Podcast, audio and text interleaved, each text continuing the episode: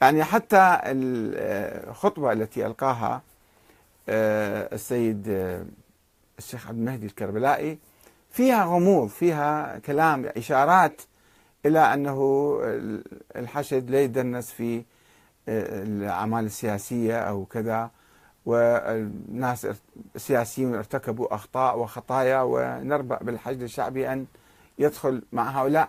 يعني في نوع من الضغط في الحقيقة. ولكن الكلام سواء كان هذا أمر الحشد يعني يجب أن يحل أو أن يبقى هذا القرار لمن؟ من يتخذه؟ نحن في الدولة الطبيعية في النظام الطبيعي آه، قائد القوات المسلحة مجلس النواب هو الذي يقرر أن هؤلاء يحق لهم الدخول في الانتخابات أو لا يحق لهم وأن هذا الحشد نبقي عليه أو نحله. هذا قرار يرجع إلى آه، مجلس النواب والحكومة. فلماذا آه، الحشد نفسهم فوضوا الأمر إلى المرجعية وطلبوا من السيد السيستاني أن يقول كلمته في هذا الأمر؟ إحنا الآن هذا كله يدل على آه، أن العراق لم يبني منظماته ونظامه السياسي بصورة كاملة ودقيقة بعد. إحنا في مرحلة انتقالية بصراحة يعني. بين المرجعية الدينية اللي إلها نفوذ كبير وإلها شعبية وإلها كلمة كبيرة في العراق وكلمة مؤثرة في العملية السياسية سواء في إعداد القوائم أو في ترشيح فلان لرئاسة الوزراء أو آه، إلغاء آه، أو إبعاد آه، هذا المرشح عن هذا المنصب منصب رئيس وزراء. وكما نعرف كان للمرجعية موقف أيضا من حكومة آه، السيد آه، آه، رئيس الوزراء يعني السابق نور المالكي وقبل الجعفري اللي فضلت أن هؤلاء يستقيلوا واستقالوا بناء على توصية من المرجعية. فهل هذا التدخل سليم وطبيعي أم لا؟ إحنا الآن نبني بدل ما نتجه للدولة المدنية اللي كل الأمور تحل آه، أو ترسم آه، من خلال العملية السياسية مجلس النواب والحكومة.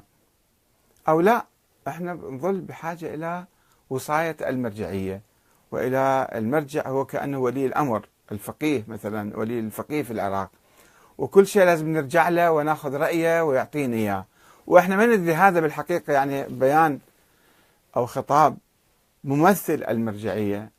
السيد الشيخ عبد المهدي الكربلائي أو السيد أحمد الصافي أو غيرهم أن هؤلاء يمثلون فعلا رأي المرجع أو أنهم هم من المكتب المكتب الذي ينسقون معه.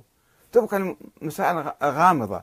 وخاصة أن ما في اتصال واضح مع المرجع ولا حضور صريح من عنده واضح ومعبر ويجي يخطب ويتكلم ويعبر عن رأيه. فتبقى الأمور ملفوفة. أنا ما نعرف بالتالي هذا هو كان موقف المرجع أو بعد عشر سنين نكتشف لا أنه هذا كان ينسب للمرجع وهذا مو صحيح والمرجع لم يتخذ هذا الموقف. يعني الآن البيان هو شكر المتطوعين ولم يذكر حتى اسم الحشد الشعبي. ذكر المتطوعين المقاتلين وشكرهم وشارك الدول الصديقة والشقيقة التي دعمت العراق طيب ما هو مصير الحشد؟ يبقى أم يحل. من يبت في ذلك؟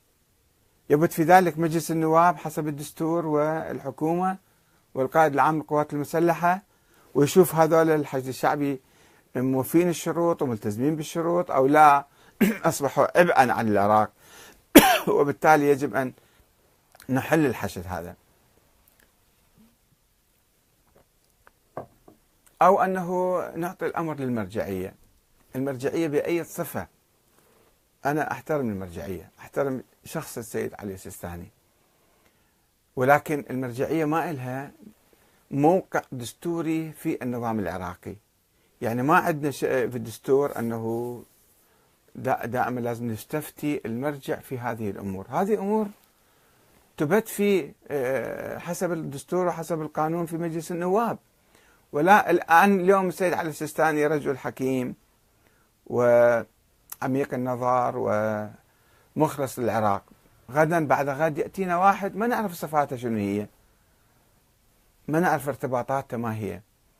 يمكن يتخذ لنا قرارات أو يعني بيانات لا تنسجم مع الرغبة الشعبية العامة أو الموقف الصحيح. فماذا نفعل في هذه الحالات؟ هل نحن نؤسس اليوم إلى نظام ولاية الفقيه في العراق؟ لنقل ذلك